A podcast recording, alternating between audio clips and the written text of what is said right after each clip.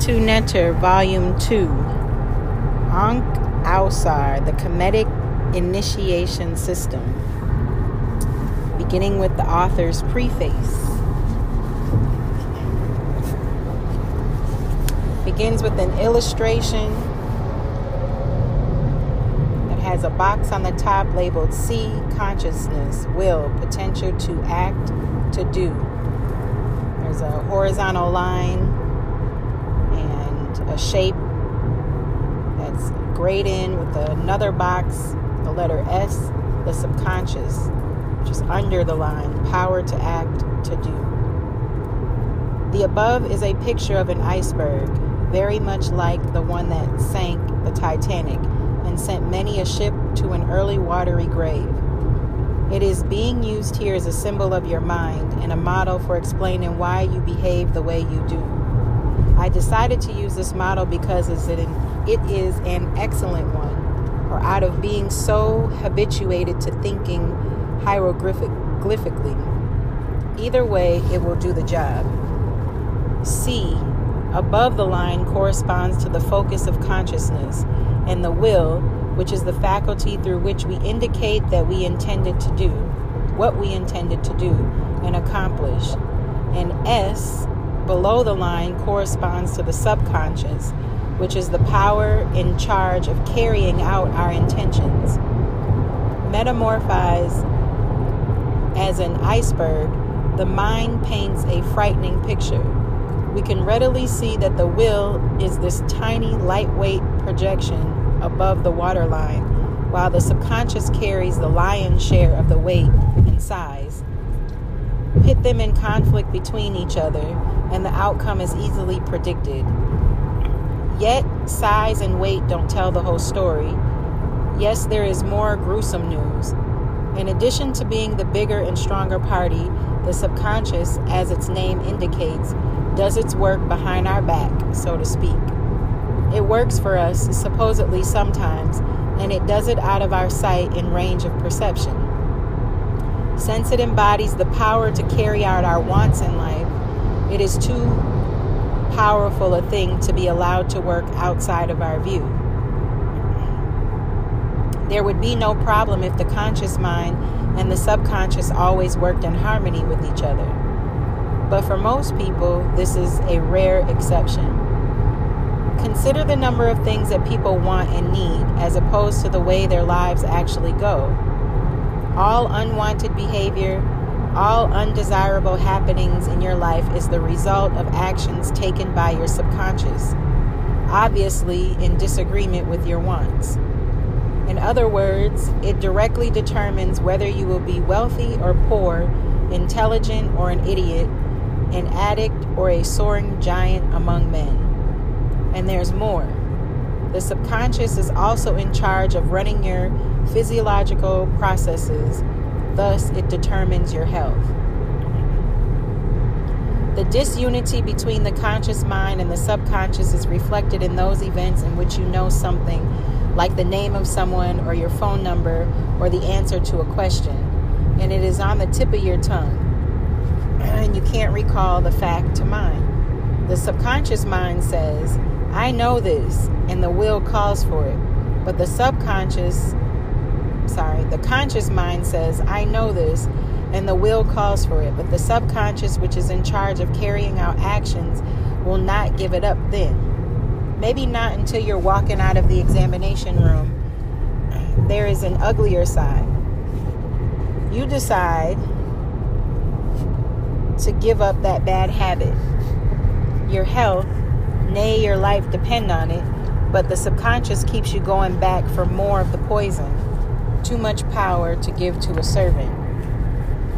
The disunity between what you will and what you do also reveals a communication and understanding problem. Obviously, when you say to yourself that you will not continue to do something, or when the preacher gives you a lengthy sermon as to why you shouldn't, the message does not descend into the subconscious. It is obvious that there is a great deal of ignorance of how the subconscious is influenced. It is of interest to note that Western education limits itself to influencing the conscious part of our being. Working on the subconscious has been acknowledged to be limited to psychologists. Yet, we will see that the education of the population on the use of subconscious is the domain of religion. If prayer will help you achieve where the act of willing has failed, even if you credit ultimate success to divine intervention, union between your will and the subconscious must take place. Judging from the amount of failure in the world, we can safely conclude that there is a breakdown somewhere in the prayer process of people. How to establish and maintain a consistent unity between the will and the subconscious is the purpose of this book. The know how was worked out over 6,000 years ago by the dwellers of the Nile Valley. It is based on the understanding that the subconscious lacks the ability to determine how it is programmed, with the exception of a few tendencies that we inherited from the animal kingdom, wired into our reptilian and mammalian brain. Everything it does was placed into it through the conscious mind. And it, along with the programs from the animal kingdom within our brain, can be removed from the, from the conscious mind. This knowledge is embodied in the Ausarian religion of Kemet, the oldest religion and spiritual cultivation system known to man. It is my purpose in writing the Metu Neter, eventually a six volume set, to give the reading public give the reading public a working knowledge and practical guide to the spiritual way of life developed by Africans of Kemet ancient Egypt, the Canaanites and the Indus Kush civilization, the pre Aryan blacks who created the yoga system of India. In volume one of this book, I introduced the Kemetic Oracle, the Metu Neter, to the world and explained the Kemetic system of meditation and spiritual cultivation. In this volume, I have detailed the Ausarian religion, which was the leading system used by the ancient Egyptians the Kamau to develop their people to the level that enabled them to give the world the foundations of civilization. Greatness cannot be achieved by a people without social harmony and peace, especially greatness of Kemet that took over 4,000 years to achieve. The Ausarian religion was an initiation system based on the graduated training of the individual to reshape and redirect the forces of the subconscious.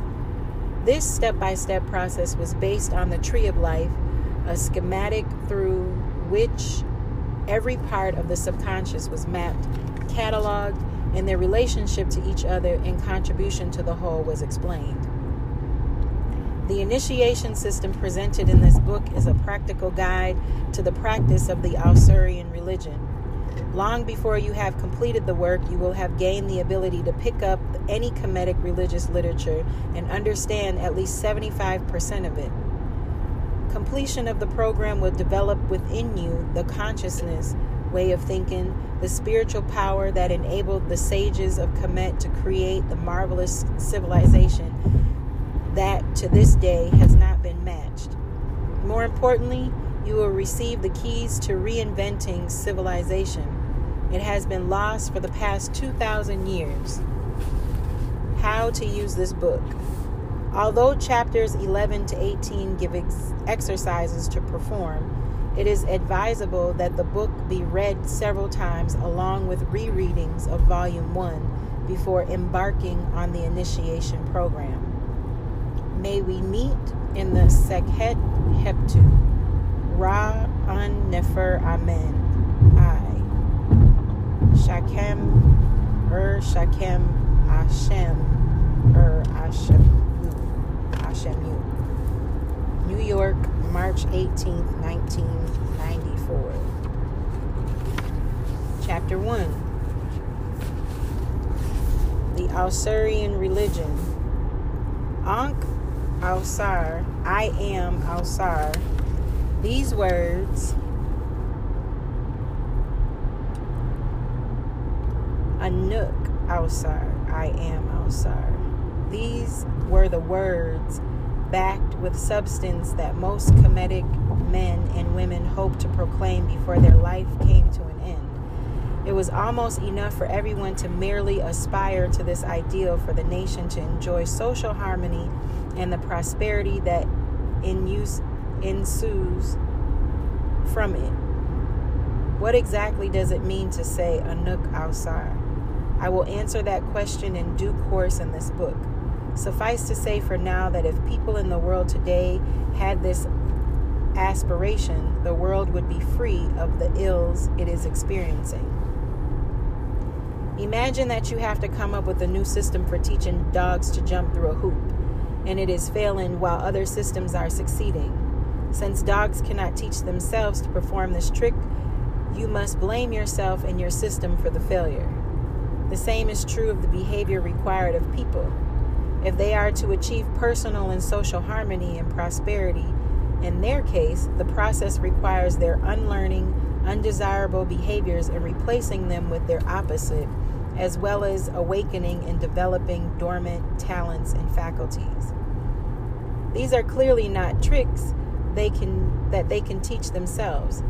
Yet, the proponents of the dominant behavior shaping systems in the world today religionists, psychologists, sociologists, educators, philosophers, etc., excuse the failure of their system by shifting the blame over to the people whose negative behavior is caused by the failure of the professionals to provide the proper acculturation.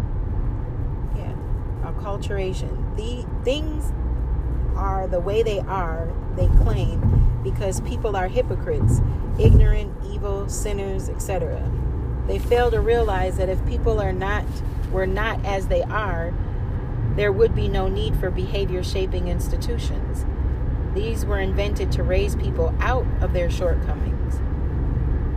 This shift of responsibility is not evidence of a grand Machiavellian plot, except for that small elite, but the result of the total ignorance and lack of recognition of the true basis for a behavior shaping system. In other words, all of the dominant behavior shaping systems and institutions in the world are based on a conception of man that does not match reality. What would you expect if you attempted to grow desert plants in a swamp and failed to realize this mismatch? You would end up giving out Nobel Prizes for brilliant medicines for this disease of leaves, and that the fungus attacking the root, and so on, as you march down the path of inevitable defeat. In the same manner that you applied this unsuitable environment to the plant, obviously out of ignorance of the plant's nature, so has Western man applied systems of shape and behavior that are unsuitable to man out of ignorance of his nature. What then is man's nature?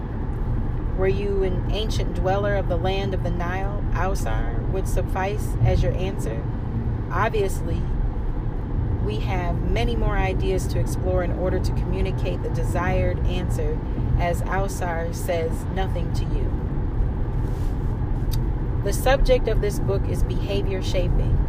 It is the subject of religion, psychology, sociology, philosophy, education, upon the shaping of man's behavior depends on the proper framing of systems of family, government, and economics, which in turn determines the man's personal and social harmony and prosperity. The proper framing of all these systems depends on a correct view of man's nature. Since all behavior shaping systems attempt to take man from one stage in growth to another, they must all have an accurate and clear view of the beginning and end stages. When you set out on a journey, you must know where you started from and where you are going. We will see that the dominant behavior shaping systems like driftwood in the sea because they know only of their present location.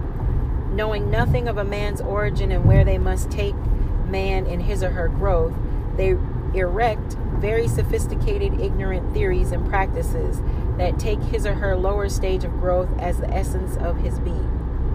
Our ancestors in Kemet developed a profound insight into man's psychological evolution, the accumulation of which they symbolized as the god Ausar, unlike Western behavior shaping systems, which are based on man's lower being with its animalistic and lower intellectual faculties. The ancient African civilizations based their behavior shaping system religious initiation on higher parts of man's being, wherein reside the divine elements that created him or her and administer him his or her life. While the Western systems foster all kinds of behavior that cater to and strengthen the lower part of the being, the African systems seek to evaluate man to his divine essence. What is at stake? Let's answer this that question negatively. You may have seen one of those movies. It is the year 4000 AD in a galaxy far away. You are traveling through outer space in a city sized ship at warp speed, surrounded by the most amazing technological wizardry. In fact, your best friend is part human and part robot and thinks with a computer that seems to put the human's brain, God's greatest creation on earth, to shame. So, what can threaten you? The old primitive animal passions, anger, lust, greed, fear, jealousy, etc., that will not be transcended if we follow the Western plans for the future Of course, you no longer need such primitive things as a dagger or bullets or hydrogen bombs. The ultimate in killing science awaits us. Science fiction, you say. Have we not been told that much of what was science fiction is today's, even yesterday's reality? Rest assured that what these movies are revealing to us is the Western conception of the future. It does not include any vision of spiritual, psychological growth for man. As far into the future that Western man can see, he still cannot see that there is a higher side to man, which as time goes on should occupy the foreground of human behavioral expression. Before laying down the teachings about man's nature, the knowledge of self as developed by the ancient black civilizations, Let's explore our common experience that we may be able to see that these teachings are not just a model, but an extraction from reality itself. I'm sure that there have been times that you have had an emotion visit you and found yourself struggling with it. You found yourself thinking, even though I want it badly, I'm not going to give in to it. I know better now. I'm not supposed to be drinking that, smoking that, dealing with that person, etc. It is clear that there is a struggle going on, and common sense will tell you that for there to be a struggle, there needs to be at least two separate entities. But the exact nature and identity of these two combat entities, combatant entities, are confused by the structure of Western thought patterns as reflected in its languages. In the preceding statement, we saw that it is normal for people to involve in an inner struggle to say that it is I that is desiring so and so at the same time that it is I that is struggling against it. There is no understanding that the part of being in which the energies that are experienced as desires and emotions is separate from the part of the being that is opposed to them. In this course of the book, we will come to see that part of being in which the energies of emotions manifest themselves, the likes and dislikes, the pleasures and displeasures, it is not the same as the part of being that truly represents what we refer to as I or myself. This duality of being, to which we will devote a great deal of attention, is the reason for the coning of the word individual and it is it is a contracted joining of indivisible and duality. In using it to refer to ourselves, we are literally saying that man is composed of two entities that, although separate in expression, are integral complementary parts of a whole. Hence, he, she is an indivisible, indivisible duality. Let's denote the higher half of being as self, which is this book will always be capitalized to distinguish it from the common usage. It is in reference to this part of being, which by the laws of this nature is incapable of experiencing any emotion, that the pronoun I is applicable.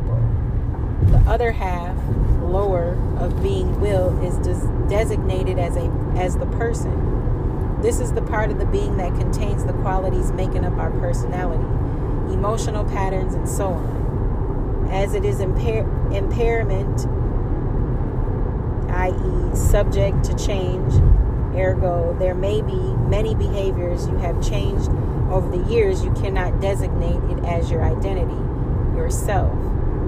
As the years go by, you may come to realize that while there is a part of you that undergoes constant change, there is another part that remains always the same. Your awareness of the difference depends on your degree of detached introspection, which is enhanceable through meditation. It is important to realize that in any subject, identity can only be established on premise of qualities.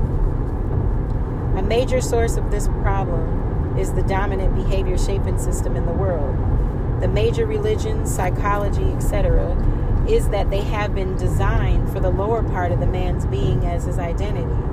The error is compounded by the fact that we will later see that this part of being is subject to finding pleasure in many things that are injurious and evil. This is because there is nothing in its nature that has the ability to discriminate between right and wrong, good and evil. What can you expect then when you base a behavior shaping system and intuition that addresses this part of the being on issues of right and wrong, we will come to see that the correct approach to such systems is to base them on the development and strengthening of the expression of the higher part of the being in the day to day life of the individual, since it cannot be affected by the corrupting influences of the world. In other words, if the strongest part of your being is self, which by the laws of his being cannot be motivated by pleasure or displeasure, then you are free to allow only such behavior where your likes and dislikes of the lower part of being are in harmony with what is right. To the African of antiquity, the master to keep personal and social health, wisdom, harmony, and prosperity, true salvation in this life and other reside in a way of life in which every individual strove to awaken and develop the higher godlike part of being, the self, the Ausar, the Obatala, the Shiva, etc. The mere striving, as most did not reach the goal in a given lifetime, meant that the majority of people's lives were characterized by the non identification with the lower part of being with its addiction to sensual and emotional pleasures. To be sure, the lower part of being made is present made its presence felt. But since the people were taught to identify the higher part of being, they clearly knew all the time that all emotion and pleasure motivated behavior were not expressions of the self. It is unfortunate that the millions of people who have witnessed the great accomplishments in art, mathematics, architecture, etc., of ancient Egypt have never understood the singular cause for such accomplishments was the people's devotion to a way of life in which the priests exhorted the populations to identify with the divine aspect of their being as their true selves and to strive to realize the ideals symbolize, symbolizing in their daily lives. It is the only way that a nation can survive for the close to 4,000 years and enabled Kemet to accumulate the knowledge and continuity of works that have come down to us as its great legacy of accomplishment. The higher part of man's being with which we must identify, the divine in man's being, the ancient Egyptians symbolized as Ausar Around the symbol was developed an entire way of life, the system of a spiritual longest lived religion in the world, the Ausarian religion. Here ends the reading in chapter 1 on page 12.